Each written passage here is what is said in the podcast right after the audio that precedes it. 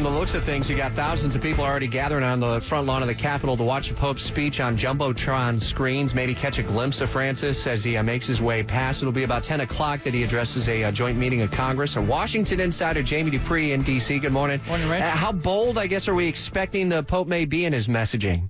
Well, I just got the speech in my hands. It's embargoed until 10 o'clock, and uh, we'll see. We'll see. Uh, I think there's a lot of people who think that he's going to mention a number of different issues, but maybe not the ones that they were talking about before the speech. Let's put it that way. Hmm. It is a first, the first time ever in history that a pope has addressed lawmakers in the Congress, and he'll he'll speak in a chamber, Rich, that has at times over the years featured an array of anti-Catholic feelings. And you know, I, I think we're we're a long ways from where this country used to be. I was just reading some some history back about a hundred years ago uh, in St. John's and in Duval County. There was a big fight over Catholic nuns teaching in the public schools, and what an uproar that caused. And so uh, the the anti-Catholic feelings that had been uh, in a lot of places, especially in Dixie, those have sort of faded away since the 1960 election of John F. Kennedy. I don't think before then we could have ever imagined a pope speaking to the Congress. So things have changed in this nation. Yeah, and, and I guess the question obviously and this is another we'll see moment, is do we see much move the needle after this, or is it just, hey, a show comes to town, a really big historic event, and then